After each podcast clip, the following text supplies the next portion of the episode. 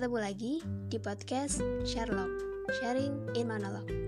Hari ini aku ingin membicarakan satu hal mengenai sesuatu yang tidak dapat kita gapai. Satu hal yang bisa dimaknai dari berbagai sudut pandang. Satu hal yang dapat terjadi berbeda-beda antara satu orang dengan yang lainnya. Um, tapi bisa sama sih. Ya, satu hal yang terkadang bisa menjebak orang. Satu hal yang sering kali dikaitkan dengan mitos dan sejenisnya.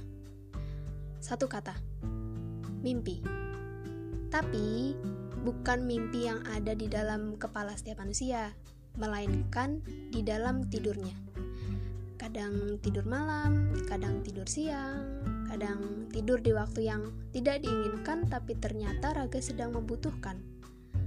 Mimpi bisa datang kapan saja. Mimpi juga terkadang dikaitkan secara psikologi. Misalnya, ketika seseorang sedang sangat menginginkan punya sesuatu, tapi tak kunjung memiliki, maka lama-lama akan terbawa mimpi. Um, katanya, tapi masuk akal sih, karena ketika kita menginginkan punya sesuatu, pasti sepanjang hari hanya itu yang ada di benak dan pikiran. Um, aku kadang bertanya-tanya, kenapa kita bisa mimpi buruk dan kenapa kita bisa mimpi indah? Dan lebih parahnya lagi, mimpi yang buruk selalu berlanjut meskipun mata sudah dipaksa terjaga dan mencoba lari dari mimpi. Sementara mimpi yang indah, entah kenapa selalu saja terpotong bahkan ketika mata tak sengaja terbuka karena suara nyamuk melintas. Entah kenapa ya, ketika sedang mimpi buruk, rasa kantuk selalu mendominasi. Padahal mata sudah dipaksa terbuka. Dan sebaliknya, ketika mimpi indah, rasanya mudah sekali terbangun. Menurutku, ada beberapa mimpi yang misteri. Yang pertama, mimpi buruk dikejar setan, bahkan sampai sleep paralysis atau orang menyebutnya dengan ketidihan. Aku selalu bertanya-tanya, apa ya yang akan terjadi kalau aku membiarkan diriku tertangkap oleh setan di dalam mimpi? Ya, karena selama ini aku selalu melawan dengan membuka mata lebar-lebar, tak lain karena ketakutan. Ada yang tahu nggak kenapa? Yang kedua, mimpi indah bertemu seseorang yang belum pernah ditemui di kehidupan nyata.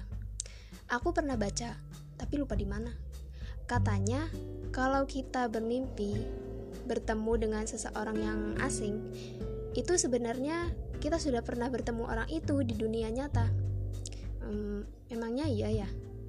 Karena selama ini aku ketika mimpi bertemu orang asing, saat terbangun masih saja tidak tahu siapa orang tersebut. Um, atau mungkin lupa ya. Atau mungkin memang sudah pernah bertemu tapi hanya sekedar um, bertemu berpapasan gitu.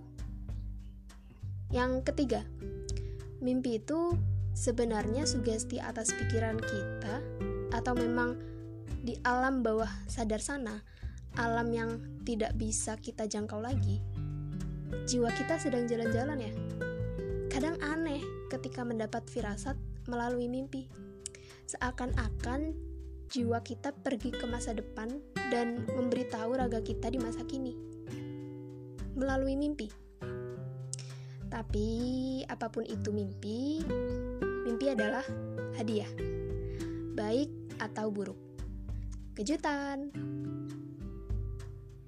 Mimpi baik nggak selamanya jadi baik karena bisa menjebak. Mungkin jadi lebih senang tidur karena selalu didatangi mimpi-mimpi baik yang lebih menyenangkan dibandingkan kenyataan. Dan akhirnya dunia nyatanya malah terbengkalai. Mimpi buruk juga nggak selamanya jadi buruk karena bisa jadi menyelamatkan. Mungkin jadi malas tidur karena selalu dihantui mimpi buruk, sehingga semua tugasmu bisa terselesaikan. Ya, tapi akan lebih baik kalau seimbang sih. tidur sama nggak tidurnya. Mimpi baik atau buruk tinggal dari mana sisi kita melihat dan memaknainya. Beberapa mimpi kan ada juga yang dikaitkan dengan mitos. Katanya begini, katanya begitu. Entah mimpi itu datang atau tidak ketika tidur. Ya sudah, terima saja. Toh, kita tidur bukan untuk mencari mimpi, tapi mengembalikan energi. Jadi, jangan lupa tidur.